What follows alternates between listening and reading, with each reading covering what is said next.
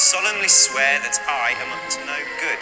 Messrs. Moony, Wormtail, Padfoot, and Prongs are proud to present the Marauder's map.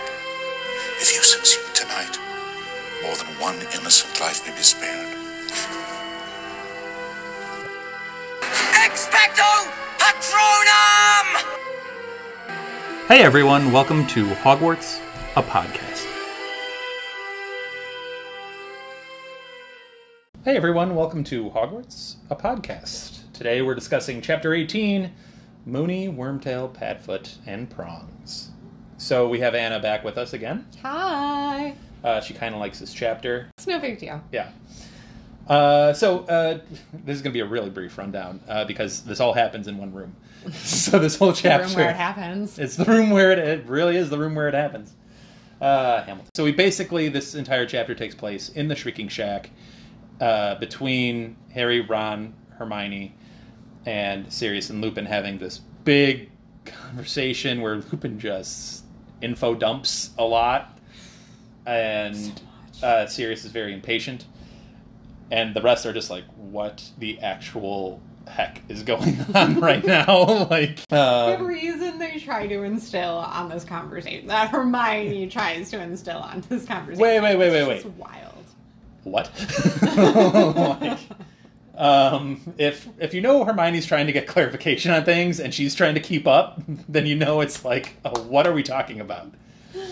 Anyway, um, I, I just wanted to start this off really quickly with we need to give Ron his props because So many props. a he has a horribly broken leg and and this entire time since he left hagrid's hut he's been holding on to this squirming rat who's been biting and scratching him and he's been holding on to it Well, first he held on to the biting, scratching rat. Then, while doing that, he held back Harry in the last chapter on his broken leg. Then he rolled on top of Sirius so that Sirius couldn't get the wand. Like, Ron is just very active with this broken leg. we need to and give the biting, scratching, bleeding hands. we need to give ron a toughness card like he gets a Yes. card for toughness here because my goodness i Gryffindor. We see him in the chess scene. Mm-hmm. It's a tough, brave Gryffindor moment, and obviously he helps Harry in a lot of different ways in the Chamber of Secrets. But this, I feel like, is low key the toughest he's ever been. it just goes completely unnoticed. Like, give Ron some props. Give I mean, if a rat bit me or scratched I'm me, tossing that thing first like second, just- boom, it's gone. chucking it. Like, I yeah. scream, dropped by Peter Pettigrew. yeah, I'm, I'm not having any of it. Uh, Sirius is obviously very single minded here. He is only there for one reason and one reason only, and it's not Harry. no, no, it is not. But this quote that I, I have here is just uh, it's dark, it's aggressive, it's threatening, it's all of the above. I want to commit the murder I was imprisoned for. That's a line. That made me think of a question. Yeah. It's a very muggle question. Do you think the Wizarding World has double jeopardy? Oh. I mean, like, Sirius didn't finish serving his time, so it's a moot point for him. But, like, say he didn't escape, he was released, and he went free, and he committed the murder he was in prison for. I wonder if would he he be imprisoned get in prison twice Yeah. for it, or would they just imprison him for the original sentence and be like, "Well, you did it, Right. so we're going back to I it." know, right? Like, I just, like, Um, slid through my mind, and then I moved on. The honest answer is probably they'll find a way to, know, exactly. to put you That's- back in Azkaban. That's what I was thinking, too. So what I was thinking too. Especially Uh, if Fudge is the minister. yeah. So Sirius is basically I hate to call him one note, but he's basically the one note throughout the entire chapter of just like, can we get this over with now? Can I like can Hurry I up, kill him? Remus. Yeah, like can we get this over with? I kind of want to kill him now. Only Um, one will die tonight. You almost forget Sirius is even there until he chimes in with these threatening like one-liners. but anyway, yeah, I just get the and you still have to picture that that description that you read in the last chapter of this man sitting in a corner just wanting to kill something. He's not sitting in the corner anymore. He's sharing the bed with Ron. Oh, that's right, I'd he be does freaking terrified. Yeah, Ron's like, get away from me, Remus. Get away from me, Lupin. And he's got like this guy sitting next to him. Okay. Priorities. Yeah. Anyway, so Lupin essentially controls this entire chapter. Yes. And he just lays out a ton of information, a lot of which goes back to uh, well, the the, pref- the premise of it is Harry, you have to understand. Like you have to understand at least a little bit of this. You got to know what we know. You got to know who we are a little bit. Like Which I think is a testament to Lupin. Like he's taking in so much information for himself right now, right now too. He even says, like, Sirius, you're gonna have to help me. I don't know all of it. But he's so determined to make sure that Harry understands. to be fair, Harry is in a. I think uh, literally Lupin. He gives him back the wands. Yes. He puts his own away and Yeah. like, "You're armed. We're not. Can you just listen to me for a second? Harry's not exactly in a talking mood in these two chapters. Uh, the last one and this one, uh, he's more of a in an action mode. Again, Harry. yeah, it's very much Harry, uh, and I'm sure Ron would be just as thrilled if he could actually stand on two legs. Uh, Hermione's a little bit more curious. It's like, no, wait, how does this play out? like, But that's That's also Hermione, I get a it, I T, know, like, yeah. yeah. It yes, role delineation to its finest right here. but anyway, so we, we learn a lot about, well, really a lot of things about Lupin uh, and Mhm. and the whole werewolf background that Hermione kind of outed to the whole room Right. last chapter, and he's like, okay, yes, I am a werewolf. Here's how that goes. I love how he also pointed this out to he's even in this moment when it's so tense and there are literal lives on the line. Lupin still pokes at people. Oh, yeah. Because he poked at Hermione in the He last is a chapter. marauder for a reason, dude. He might he's he's he's phenomenal in so many ways. But he poked at Hermione in the last one, being like, ha, you only got one out of three right. Here he's like, Harry, I literally told you that the Whomping Willow was put here when I got here. What you think that was for? Me. Oh, I've never read it that way before. Yeah, it was like I, literally I've told literally you this. read it. Well, yeah, he he says like, "Oh, I told you this information." Yeah. Now let me tell you a little bit more about that. Like, oh, it was actually my fault. Yeah, I, I just and the only reason I thought of that was because of his Hermione comment in the last chapter of like, Yeah. guys, I literally, I, I just told you this. He kind of details that. He details his friendship with, uh, the, really the other three of them, all 3 of them, and he gets into how the Wolf's Wolfsbane potion wasn't a thing yet when they were in school, and his struggle of, because he was bitten as a child. Yeah, I think eventually, you know, like J.K. ended up telling us he was four. I want to say when he was bitten. Okay, So, like, I mean, that's young kid, young kid. imagine being a little child not understanding what happens to you. I mean, horrifying. Yeah, But it's horrifying on a lot of different levels. and the pain that he describes. Oh my gosh. Yeah, he gives a very vivid description of being a werewolf and the horrors that are involved in it, both from the onlookers around and the actual individual themselves. Uh, really good job describing that whole totality of the scene. And then, so they say like Wolfsbane wasn't invented yet; that wasn't a thing. So the risk that Dumbledore takes on by even letting him into the school. Uh, he goes into a great deal describing the gratitude that he has and the Yes. risk that Dumbledore went out on a limb for him to even come there, and all of the things that went on for him to even stay there, like planting the Whomping Willow, which I'm sure was not a small undertaking for a couple of different reasons. It's a plant that likes to beat on things. Like putting it in the school is Even probably just the mechanics of a different person sneaking him out of the castle each Yeah. month, and like once a month for they're at Hogwarts for a large chunk of the year Yeah, to keep it unnoticed. That the only people who figured it out were James, Peter, and Sirius. Like it's kind of shocking, yeah, but but and and that kind of goes to you know how close they were, uh, and oh yeah, you know, not everybody was probably Lupin's you know best friend forever. I would have been.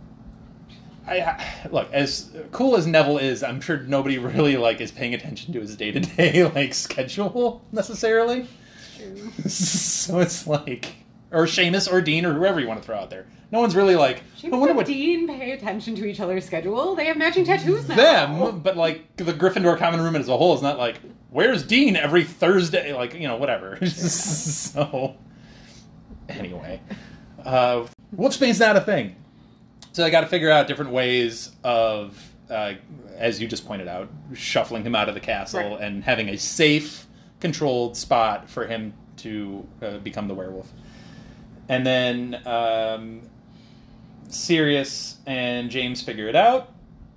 And then this is, and we can kind of get more into this in the spoiler section.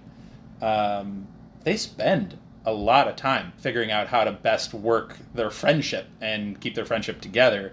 And we'll have details on that, but we can get into it in the spoiler. Uh, they talk about like literal time frames, Yeah. which I find fascinating. Oh my god, so fascinating. Which I think you did. The A, determined I did. you did a whole thing on anime. I, I went down a bit of a rabbit hole. So we'll get to that. Be come back for the spoiler section for that. It's going to be great. But skipping past that for right now, uh, he does mention like werewolves being an only danger to people, which is a whole side discussion that we could also get on. And I have questions about it. And again, that crops up into our Animagus discussion. But he gets to the point where they helped, even without the Wolfsbane potion, which we learn helps keep the He individual's mind, mind, yeah. which is fascinating. That's a really cool aspect of that magic. Mm-hmm. Like, okay, we can't figure out how to undo that werewolf curse, so how do we figure But out a way to manage it? Yeah. It's a cool outside the box idea. He points to them as friends without the use of the potion, being able to kind of rein in his personality a little bit and still have a little bit of himself Yep. in there, which His mind became less wolfish, is Yeah. I think is the way he worded it. which is kind of a cool thing to delve into as well Mm-hmm. of how exactly that works and is there like and there's another thought i just come up with now as i'm speaking but like is that an inherent form of magic that's not talked about? Well, I thought it went back a lot to the discussion you had with Elizabeth over whether Animagus can communicate with other animals, ah yeah but then there's also the added layer of Lupin himself is actually is a wizard, so it, he's not like an animal wolf. So like, is that an added layer to like? Is it a bunch of like wizarding people who are already close? Is their friendship that's already been established does that add another layer to the fact that he's able to keep his mind, or is it just that there's other animals that are kind towards him? I feel like there's just a lot of layers. what i was thinking is you know we know of spells you know of cheering charms or expelliarmus or what have you that are like specific obvious in your face magic spells. Mm-hmm. We also have heard of other spells that are a little less visible and more subtle like older magic. The example i was thinking of is lily's magic by saving harry. It, mm-hmm. it's not necessarily like in your face overt magic it's like Right. I, but i don't want to call it like a, a trick or like a little like you know To me, it's like it's subtle like a deep earthy magic. It's like yeah ancient. yes So it's forgotten for the new flashy like spells. Spell-based thing. That, yeah. it's uh, so if a mother can have that type of magic towards a son and it's just a deep bond Mm-hmm. if you had a friendship that was so deep could that supersede other forms of magic I would say yes that's where i was going with that is the whole because it, it is you know the level of friendship I think the Marauders had for each other, that Harry, Ron, and Hermione have for each other. That is a level of friendship different, but I would argue, as a person who has very close friendships, equivalent to the love Lily laid down when she saved Harry. You know, different. well, i mean there's different But- words for love i mean there's different like forms of right, love. exactly. Yeah. There's different forms of love, and just because there's different forms doesn't make them equally strong. So, like, I, I would say, you know, like a different animagus being in the Shrieking Shack with Remus as he's transforming would not have helped him keep, you know, Sever- say Severus Snape became an animagus and was in the Shriek- Shrieking Shack with Lupin. It's not going to help him keep his mind as much as maybe it would help him a little bit. Could it also adversely like- affect it? Like someone that's not a friendly, like at all. That being said, the the the danger is real. Like whether you're friend or not, you're still getting into a room with a werewolf that has Except apparently the danger is not the same because a bite doesn't affect animals. It doesn't affect them the same as it would when they're not transformed, which I thought was fascinating.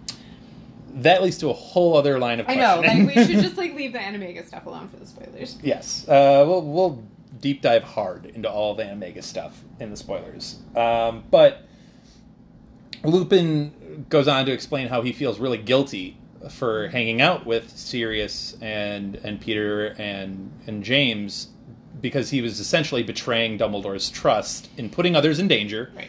Because no matter how good of friends they were, or how good they were at whatever magic they wanted to do, there's an inherent risk, and it's Oh a God, yeah. it's a mess, and not even for them. Uh, Lupin goes into talking about how they didn't just stay in the shack; they roamed the forest, the forest, the grounds, and he reflects on it and being like, "We were young and thoughtless, like more of an immature." I feel like he said something about like too clever for their own good. That was how he finished it. Yeah. Yes. Uh, so they were very cocky, arrogant about their own talents. Which I think is, I think most teenagers Uh, sure. be, yeah. young, uh, leading to like a more immature attitude, and thoughtless in that you know they just weren't thinking of like what could have actually really happened. Really bad things. Really bad things could have happened.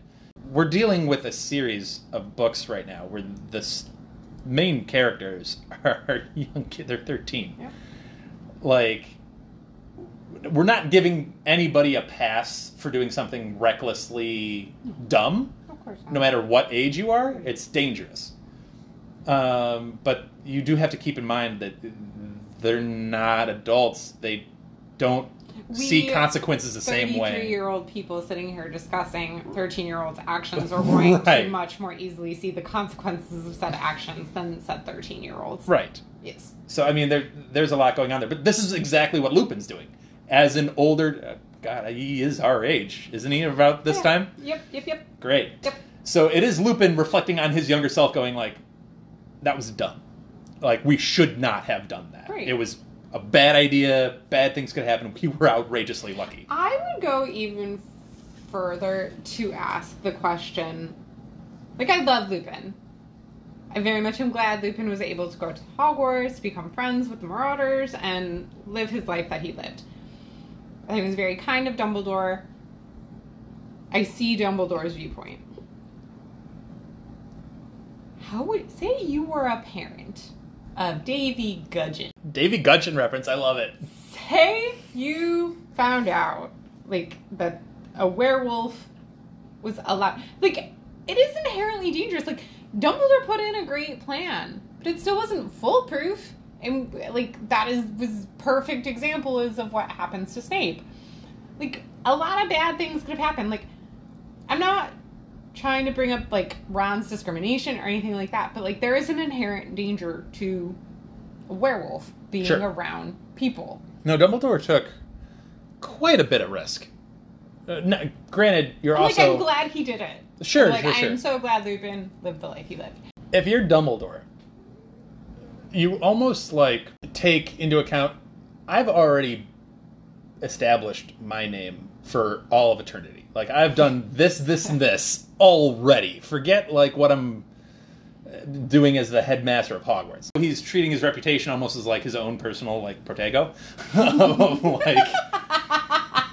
Like, like I like that. don't come at me. I've saved you all. Like I don't want to hear, Yeah. you know, shots at me. I can, and it's honestly, it's a little bit of his own personality shining through of his own bravado. He's confident in himself Yeah. to fix whatever potential issues come, Keeping everybody safe from that situation, yeah. whether it's possible or not. Doesn't even occur to him because he's, he's prodigiously talented and prodigiously wise. So Yeah. he's like, whatever happens, I got this. I'm freaking Dumbledore. So anyway, um, yeah. Lupin goes on on his wonderful monologue to uh, explain that he believed that Sirius did what he did because to his knowledge that lined up that made sense given what he knew of the situation at the time uh, which goes back to the the Sirius and the Peter switching places bit Yeah. uh, which we didn't really talk about in the last chapter but uh, what he means is the, the secret keeper Yes. they, they switched secret keeper which Lupin was aware of except he didn't know that they switched Right. He was aware of The I original think, plan. I think everybody in the Order of Phoenix was aware that James and Lily were going under the Fidelis correct charm. yes But yeah, the switch. that was a very inner Obviously. inner inner circle thing Nope. Inner, inner, inner, like inner inner inner four people. Yes. Side note: How would you feel if you were Lupin, like figuring all this Oh out my god, right now? I'd be so hurt. Be crushing. Crushing. You're the one left out of that conversation, and you were a Well, part of that entire they group. thought he was the spy. I know, which but- just goes back to werewolf discrimination from his closest friends. I like. Oh, I feel so sad for him.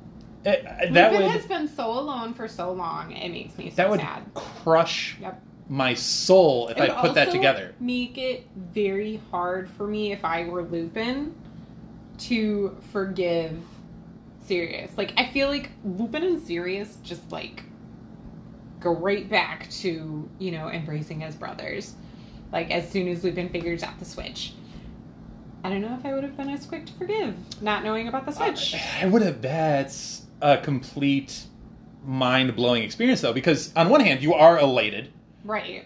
because I have people your best friend forever Yeah. a is Love of his life.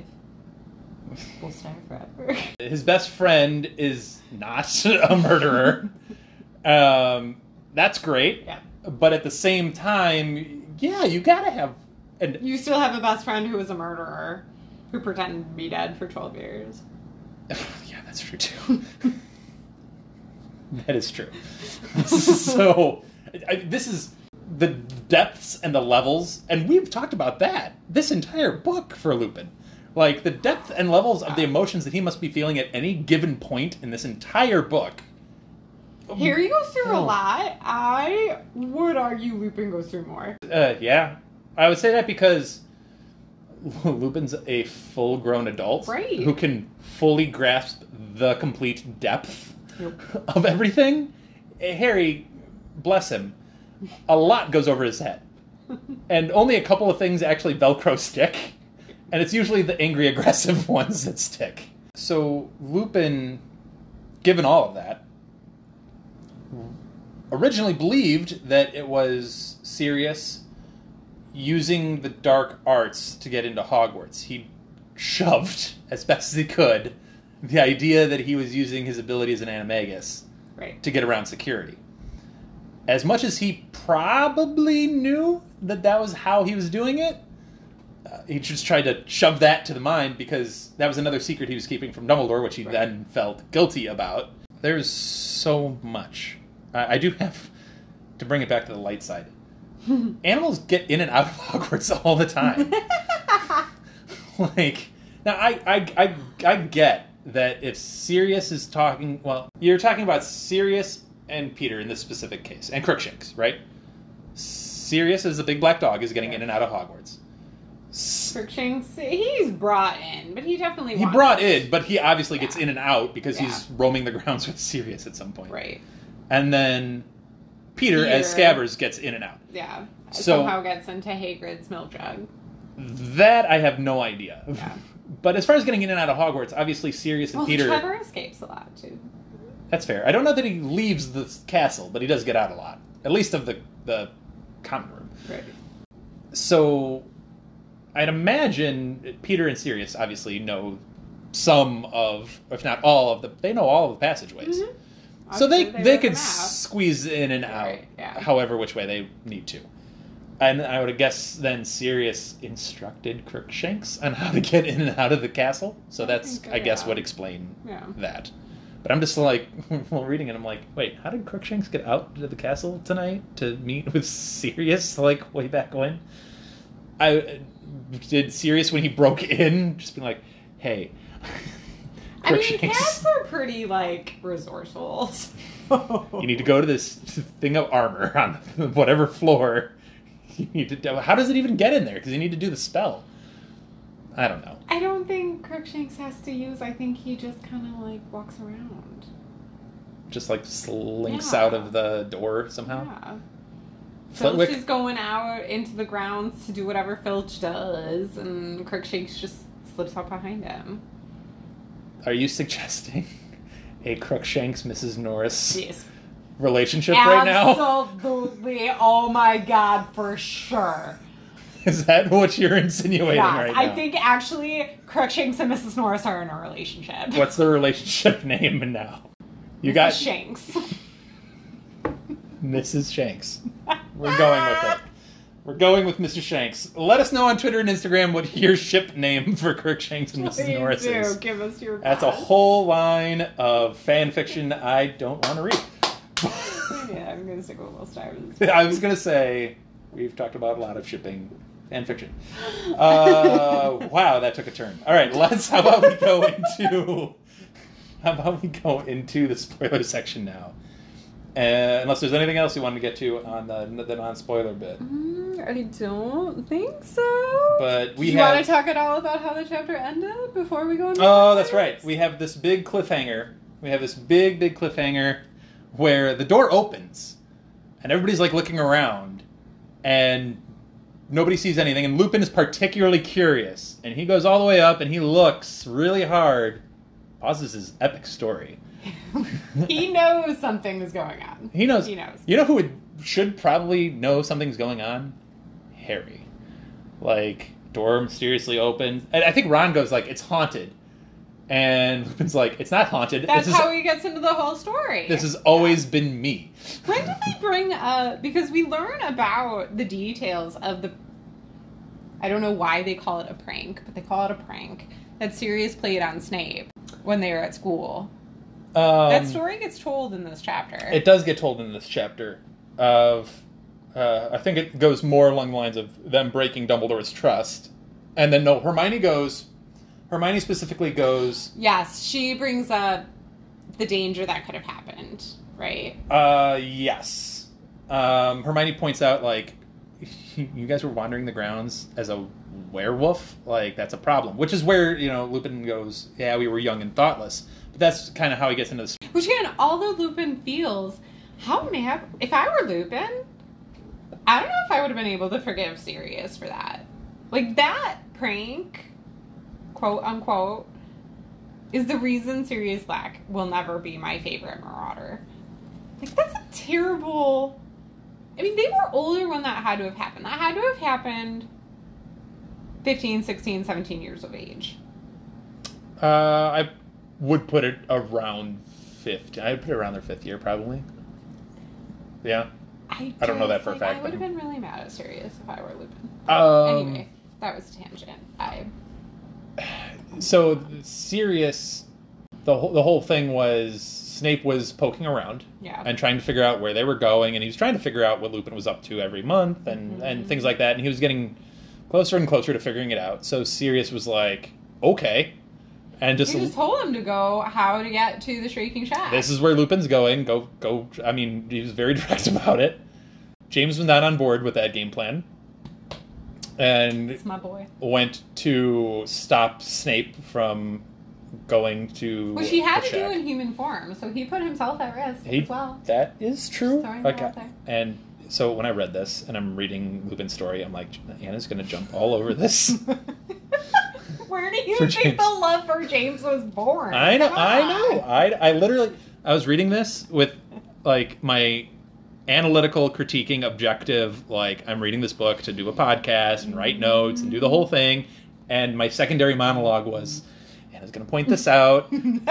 This is where Anna's love of James started. Like I had a secondary monologue running as I was reading this chapter. You're welcome. Uh, it's almost like we've talked Harry Potter before, uh, long before this podcast ever started. So, anyway, yeah, that's that's where that came in. You see everybody's take on it. You see why Lupin is like, I wasn't a part of this. Like, why are you upset with me? Mm. You understand Snape being Well, right. Yeah. like truly, understandably upset. Of like, I could have, at best, been like just scared, um, whatever, and embarrassed because you know whatever happens. At worst, he could have died. Whatever he thought he was going to find at the end of the tunnel, I'm pretty sure it wasn't a werewolf. I Well, Snape's a smart guy. He might have been piecing together a couple of bits of it. I still don't think he expected to actually find the werewolf Well, they're- there waiting to like bite him. I, I will give you this. It's like whatever you think is different from ex- expectation. like he might have been thinking like he might be doing this every month, and then seeing it is like, oh my, like, whoa. But so anyway, the the mysterious door opening, but no one there, at the perfect dramatic Snape. At, I like They're literally talking about the prank, and Harry says, "So that's why Snape doesn't like you because he thought you were in on the joke." And that's when Snape reveals himself. it's That's right, sneered a cold voice from the wall behind Lupin.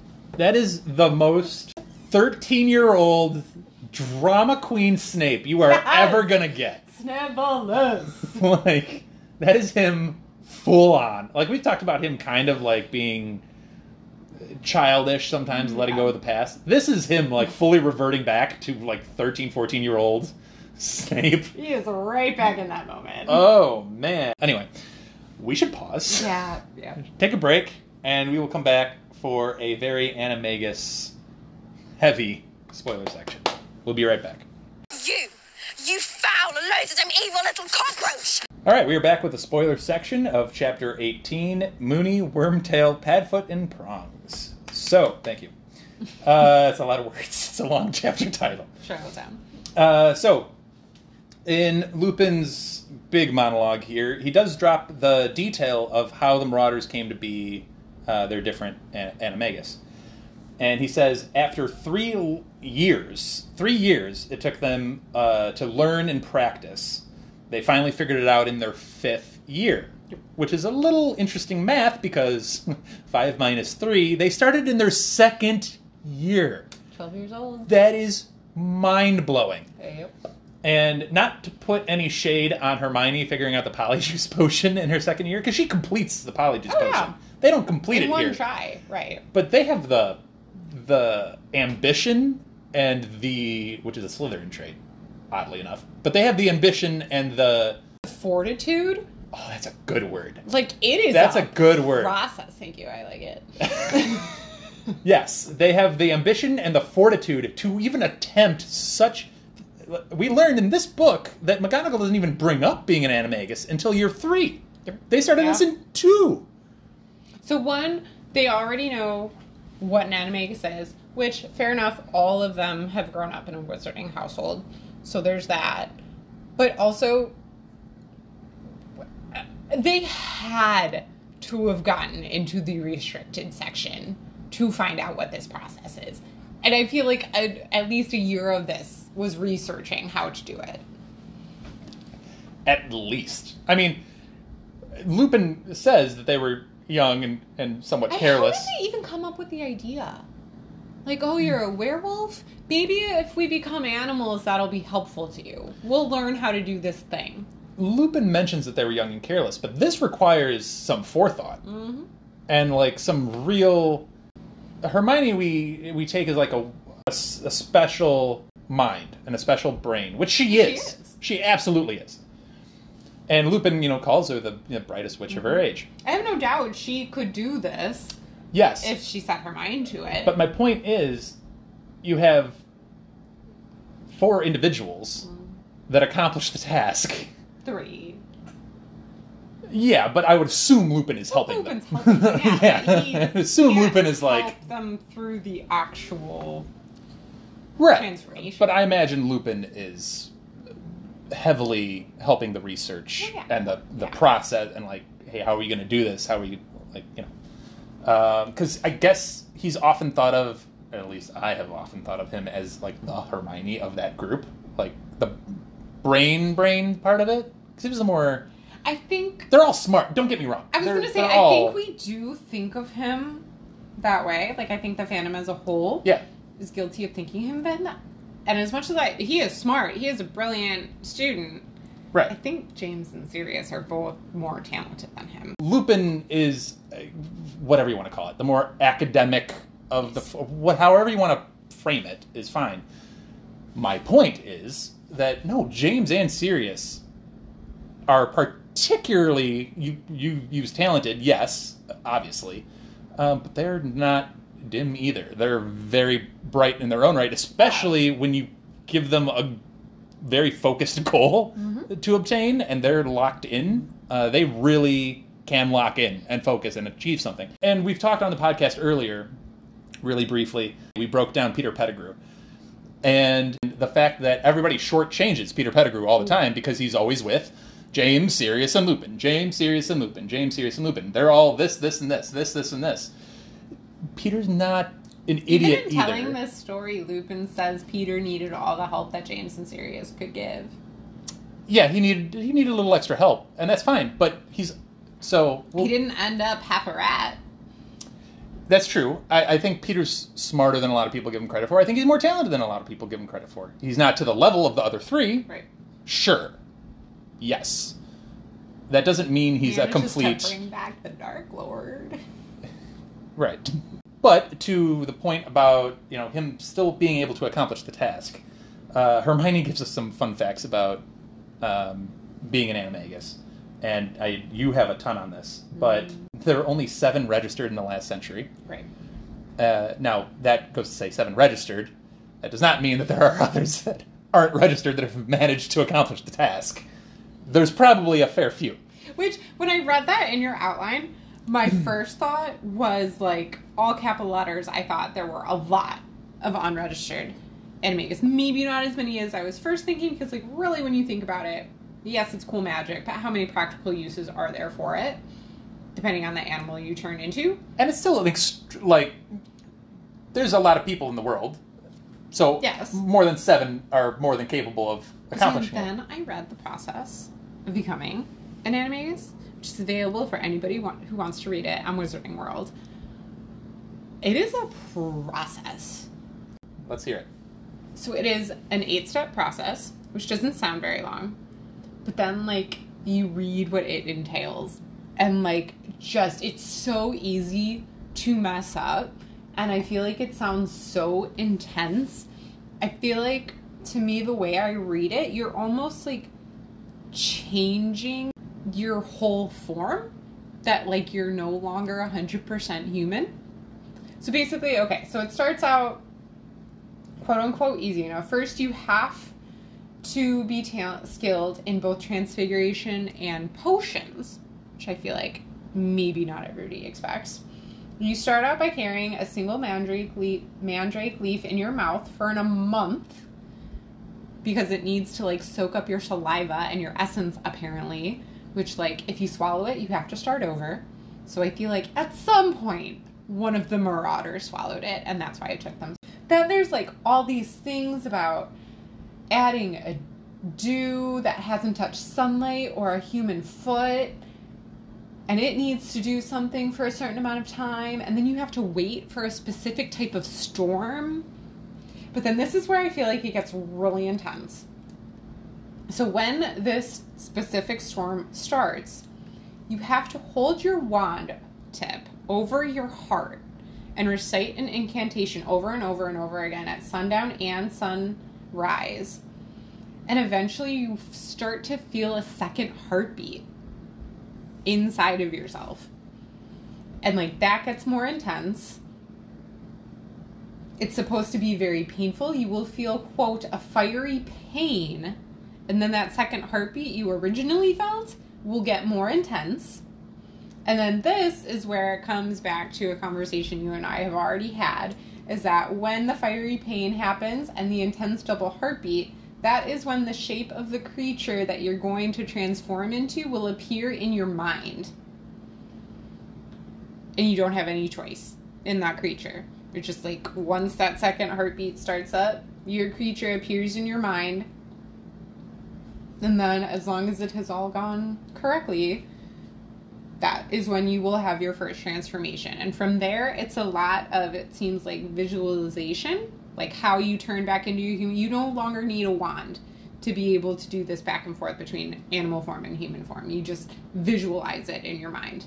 To get back into human, you have to imagine your human form. To go into your animal form, you imagine your animal form. So this is from the Wizarding World site, right? Mm-hmm. So I, I do have one question about the the choice of the animagus or the lack of choice of the animagus. So wouldn't it be something if James and Sirius had this grand plan, and then they just so happened to be like, Small animals that couldn't control a werewolf. or not even just small, but just like animals that can't control a werewolf of some sort. Yeah. Like it, that would be highly unfortunate. it would indeed be. Yes. so it's just like, uh, yeah, Yeah. And I mean, there's nothing you can do about it from everything that I've read. You can't change it. Once you become an animagus, there is no way to undo it. Like, you are permanently an animagus for the rest of your life. Um, I have another quick thought Okay. that I just wanted to throw at you. Um, we've talked about magic having the potential to be its own actual character through the series. Do you think instances like this are where, like, and I've likened it to the Force in Star Wars, where it's like the will of the Force? It's like, do you think this could also be like a will of magic? Like, I do because everything I was reading is like so this form that appears in your mind that you don't have a choice in still reflects your personality even to the point it said it was supposed to vaguely um match your physical description so like the one i thought of was Sirius that like I even like when he was young, he's described as having longer, shaggier hair, and then he's this shaggy big dog. So like somehow even physical descriptors are supposed to match up. But then, you know, a big deal is always made of Harry's Patronus being a stag, just like his father. Well, apparently, for an animagus, there is a link, according to Wizard World, a known link between your animagus form and your Patronus form. So somehow I feel like it's all involved in your personal inherent magic and like your love. Like maybe, you know, a big deal is always made of Snape's Patronus being the same as Lily's and blah, blah, blah. Mm-hmm. So, like, all of this magic is somehow inherent to, like, inside of you. So, like, and that's, like you said, with the Force, is all inherent inside of the person. I It's just like- the more you deep dive into it, it you just get the sense like magic's not random. Right. Like it's And I it think has that a goes whole back to yeah. the Marauders helping Remus keep his mind as a werewolf. yeah. And yeah. It's an interesting kind of discussion to take when you recontextualize it that way. You know what I mean? And I, I guess you kind of answered it with the with the Patronus thing, but I was about to ask you like, okay, Sirius and the the you know shaggy appearance and the, and the dog, okay, I can get that. Where does James become a large stag? I know. It's, it's never made 100%. I actually did a lot of research into it. Maybe when we were talking about Patronuses, about the meaning behind a stag. You think the first time they did this for the first time and they showed each other like what forms? Sirius is just like, wow, little horny there, bud, huh? Oh, you know, Like- you know it happened that way. You absolutely know. And uh, like, you know, they also made fun of Peter for being a rat.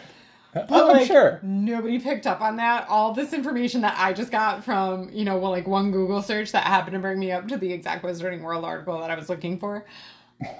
All of the research that they did for all of these years, they didn't get a clue about what Peter being a rat would potentially mean for their friendship.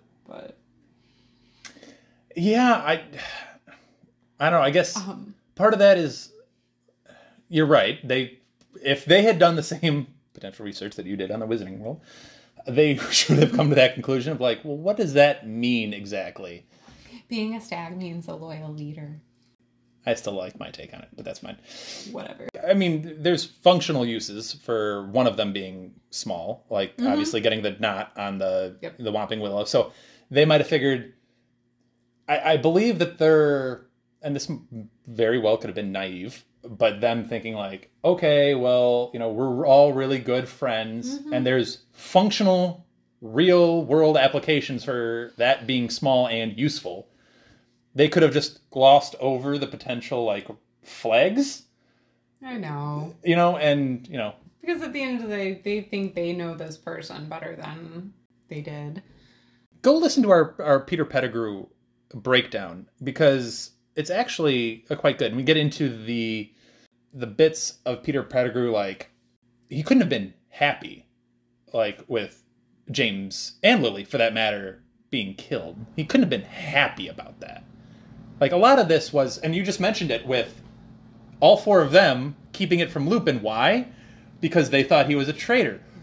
Why? Because Voldemort had created this level of suspicion and fear and this fog of war that was very real.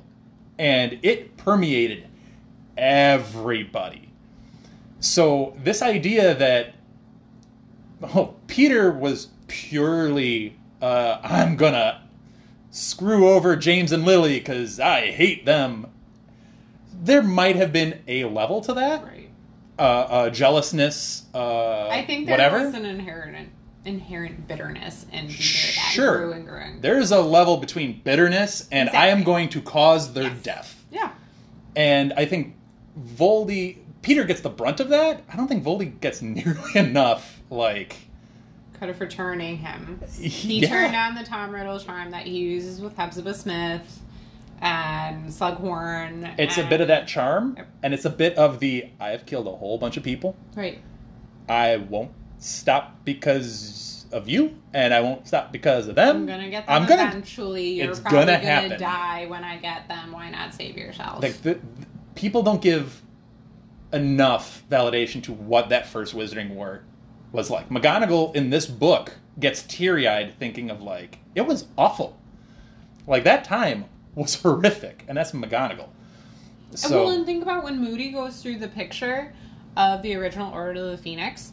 he died like two days after this what, or whatever. Like yeah, four yeah. people left from the original Order. I- Slightly more than that, So- but like most of the people in that picture were dead. like and I, i'm gonna toot our own horn here a little bit but i'm proud of that discussion that we had because it's a discussion that me personally i haven't heard anywhere else so it's a conversation that's good to have Yeah. and it's a little fuller picture of what peter pettigrew might have been going through because i guarantee you it wasn't all rainbows and sunshine like that's Nobody's hard life is all rainbows and sunshine. none of that was good for anybody Right. so I'm sorry, I went on a tangent. I love it. um, you got a ton more on it on becoming. I, well, I mean, like, I think it's just more like. I don't know. It was really hard to organize my thoughts because I, I just feel like there's some, you know, connection between human and animal. And I kept going a lot. I mentioned it in the non spoiler section back to the conversation you had with Elizabeth about like whether or not animagus are able to communicate with animals because, hmm. and then that brought me to the link between the interactions that a werewolf has with the human form versus the animagus form. Like, what is it about an animagus? They're not fully human when they're in that form, obviously, but they're also, you know, like, I just. They have to have some part of their humanness because they clearly still have their mind. And they need to be able to visualize themselves to get back into their human form but there is inherently a fully animal level to them because the werewolf can't harm them. Like they can't turn them into a werewolf. Mhm. but clearly i think there has to be some sort of level of communication and inherently is that why lupin more fully keeps his mind? Because he's basically having a conversation with his friends now and having fun with his friends just in this animal form it's just like I feel like there's j- whatever the magic there is in this transformation into which uh, everything Wizarding World says is it should not be considered the same as transfiguration. That transfiguration and animagi are different. That basically animagi is a learned skill is the way they put it, and they say that it's because it doesn't require a wand and that it's permanent. Whereas transfiguration requires a wand, an incantation, and can be reversed. So I just feel like the more I read about it, the more I felt like if you decide to become an animagus, you are somehow inherently changing your form. Like, So like like down to like a molecular level. Yeah. Like you're literally changing your essence, for lack of a better like you're word. still human, obviously there's still human in you, but some part of you is also now like animal. Like it was, just like I don't know, it's wild. And you're, I wonder, so if your personality and who you are, physically, emotionally, mentally, personality, whatever, if who you are affects what you become as an animagus, I wonder how much of that is like reversed the other way. Like the more you become this animagus, Oh, like if you like do how those traits then flip did over and become Peter's personality change in some way by living as a rat for twelve years? Yeah, finding ways to survive. Yeah. you know what I mean? for sure. Yeah, Uh, that's a good reverse. I, I was just wondering, like, if one interacts on the other, why can't the other interact on it? You Yeah, know, I think it's got to. So, well, especially and changing for. I mean, my, they change every month for years, Mm-hmm. years. Years. Even though they didn't. and I know, feel like they had to have probably started using it a lot more during the war. Like it's it's useful. It's many- a useful trait. Yeah. yeah. Like, oh no, I'm about to be caught. Well, Which they still turn kept- into a dog and just trot out of this alley. So you're in the Wizarding War, and you're in the Order of the Phoenix. You're still keeping that little tidbit about yourselves Ooh, yeah. Private. So Dumbledore true, didn't know how to use Yeah. that to, I guess, full effect because he didn't know apparently. So, which, by the way, is an How impressive did they keep that a magic trick in itself. Yeah. Uh huh. Yeah. But yeah, Also, just when you said this, this also made me think Mhm. Lupin was still changing into a werewolf once a month. He still didn't have the Wolfsbane potion during the first Wizarding World. yeah. I would bet so much money. James and Sirius and and Peter, I will give it to Peter. I will bet you they still found a way to be there for his transformations. Maybe not all three of them at the same time like it used to be at Hogwarts. I'm but sure I will there's bet you he still was never alone in a transformation. sure there's practical applications for it because we we know what his role was in the second second Wizarding War of being like a underground spy almost. Oh, he had the same role in the first war, Right. Because I think they said that's the main reason they didn't trust him. That that that's why they thought he was a spy because most of the time he was away in the underworld. Okay, so I'm, I'm sure there's practical applications during a war to kind of keep him more in check. But also, there had to be times then when they, the purpose, the full purpose, was to literally let him go. Yeah. You know what I mean? So that's tricky. It's a whole lot of.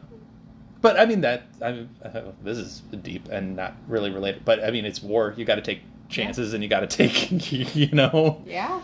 whatever shots you have, you got to fire them. So, especially in that Especially particular, when you're a losing person like every day. yeah, yeah, it's people don't talk about the First Western War. I don't think as much. Uh, granted, we don't talk have about like the First World War very much either, do we? that's true too. World. Yeah, that's true too. Funny how those parallel. It's almost like it was done on purpose. but, but No. no.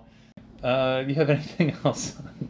No, I think I went down my full rabbit It hole. was awesome. I I've always always always been a fan of guests coming on and giving me a full down the rabbit hole deep dive on whatever research Well, they've done. I done. hope I communicated it well that You did. people I- find you it did a as great job. fascinating as I did. So I think it's really cool, and uh, I appreciate the Animagus research on Wizarding World and all of that. I think people will find that really really illuminating. It was wild.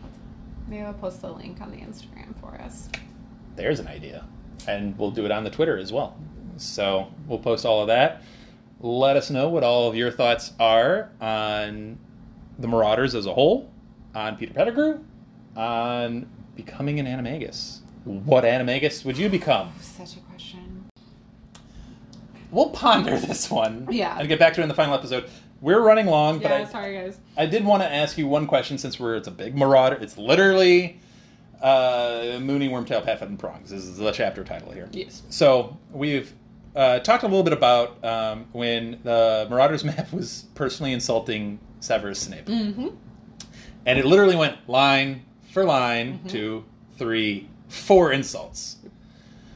The question we posed uh, was is that literally each one of the Marauders, all four of them, writing their own particular brand of humor insults into the map? Like, is that mm-hmm. their individual personality? Because all four of them contributed.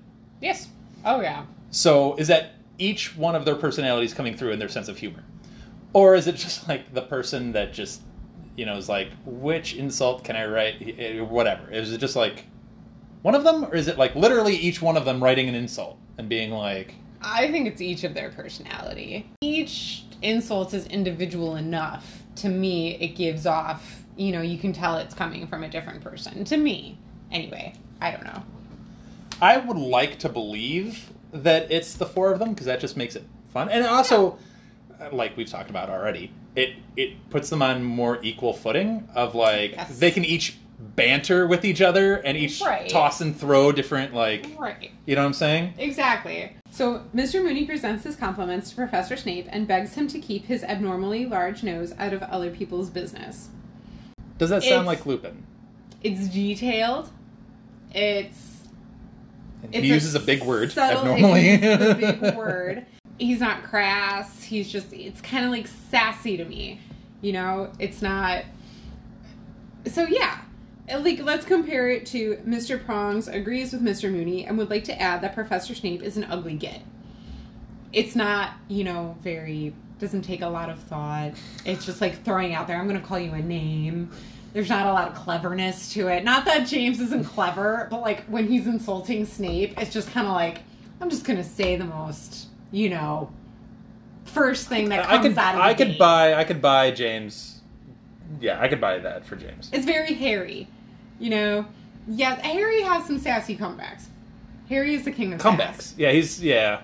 He's, But when he's just like insulting someone, I feel like he's just gonna like throw it out there, and that is very James too, to me. Anyway, Uh, Mr. Padfoot would like to register his astonishment that an idiot like that ever became a professor. That's a little bit more clever. That's a clever little shot. Mm-hmm. Um, also, I like the magic in it that they've registered that Snape is now a professor at. right. So like, and that's I feel like that right there in and of itself says something about like they had to have imbued some part of themselves because the map is still learning things. You know, the map is taking information in.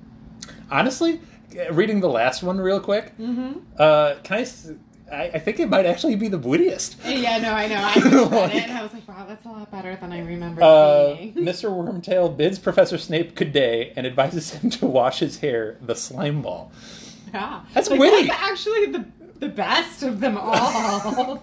like and, and you know maybe maybe it's you know how you have to almost like when you're hanging out with a quidditch star and you're hanging out with the smart kid and you're hanging out with like uh, you know Sirius is just the the cool guy impersonated you have to like almost you feel like you have to like overcompensate a bit and he just like comes up with like but also, the I think that shot might have just been inherently who like something about Peter Pettigrew. Something about who he was. He made friends with these three intelligent, witty, you know, people. They wouldn't have just been friends with some, you know, giant idiot who couldn't form thoughts. They would not have been friends with Crabbe and Goyle. Right. Yeah. No, they would have been making fun of Right. Crabbe and Goyle in these like things. no matter what like status Crabbe and Goyle might have had, they would not have been friends with them. It's like there must have always been an inherent wittiness to Peter Pettigrew. What do you think with the moment that he changed was the fear and anxiety. You know what I mean? So I think the Th- last. This is a side comment that's like I know. gonna open up a whole bag of. I've always imagined the last few years of the Marauders Hogwarts time being more similar to what the seventh year of the books of you know Har- what Harry's seventh year would have been in Hogwarts. There was a lot more darkness. There was a lot more. Um, you know, there wasn't like students being tortured.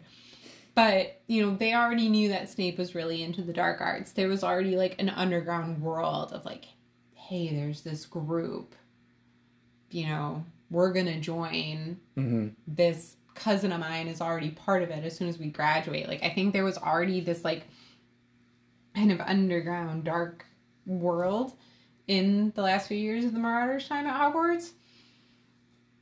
And i feel like maybe Pettigrew, for whatever reason, Pettigrew had his nose to. I think, I think Peter Pettigrew was always the type of person. You know, he made friends with James and Sirius because he could see they were, you know, the group, like you were saying earlier. They were the it group. But he wasn't going to put all his eggs in one basket. well, So he always kind of had his ear to the ground with the dark side. To your point, and you're you're to bring this around to your wonderful research on animagus, and it's part of who you are. People automatically assume like rat equals betrayer or rat mm-hmm. equals liar. Rat is also a survivor. Nope. Rats survive in horrific, awful conditions. Any natural disaster you are in, follow the freaking rats, man. yeah, they're survivors. Yeah. So that's a, a different spin to put on Pettigrew. I wouldn't call it that a positive spin. I'm not like Not the saying person I would want to be, but uh, you you follow where you're you know best able to make it to the next day. yeah. And if you have Voldemort knocking on your door, the next day becomes a lot better when you're like, I'll do what you need me to do. Right. When you're faced with death. So I think that started at Hogwarts for him, though. Like, I don't think he started plotting, you know, like, uh, oh, Sure, if yeah. I have to, I'm gonna do. But I think he always kind of knew, like, oh, there's this group. This is the person I should talk to if I ever need to, you know, cover myself with this. It's group. clever. It's a clever thing, just in a different way. yeah, You know, it's like you said, it's a survivalist. but it's that slimeball quote that's like happy, joyful, quick-witted, Right. and it's just not the Pettigrew that we ever really see. No. Which also makes you wonder with like Sirius and Lupin. There was a lot of the two of them, what they were like at school that we didn't get to see. I think that a, Wouldn't award be- changes you. I, I yes. Wouldn't it be? I know we've talked about it, and don't think it's ever going to happen. But if God willing, someday we get a Marauders prequel, Oh, it's all I want. I would be so happy. I I would love if they showed Pettigrew in this light. Mm-hmm. A happier, joyful, fitting in with James, fitting in with Lily and Sirius and Lupin, not the I don't want them to hit it on the head too hard of like, this is what he becomes or Right. whatever. I want to see that. I want to see the mm-hmm. slime ball throwing, oh you Oh know, my God, yeah. Pettigrew. Yep. I think it'd be really cool, and then just make the the actual series that much harder to take. You know what I'm saying? I would love a series. I've always said I wanted to start at the end of Snape's worst memory, and I want it to go up until Halloween 1981. Yeah. If we got the prequel of Peter Pettigrew where he's best friends forever with the other three, and then we see the darkness that follows, that hits so much harder than it does with just like, ah, he's a rat. It was obviously coming. Yeah. It's a good conversation.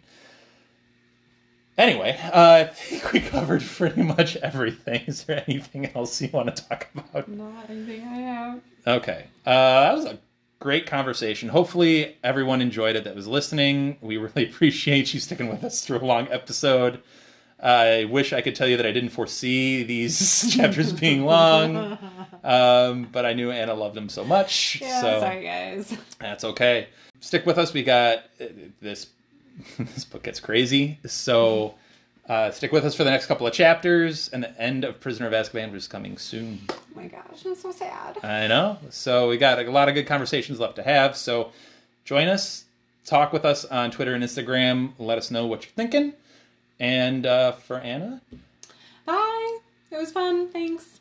I'm Dan. Thank you so much. Uh, we really appreciate it, and we'll see you next week.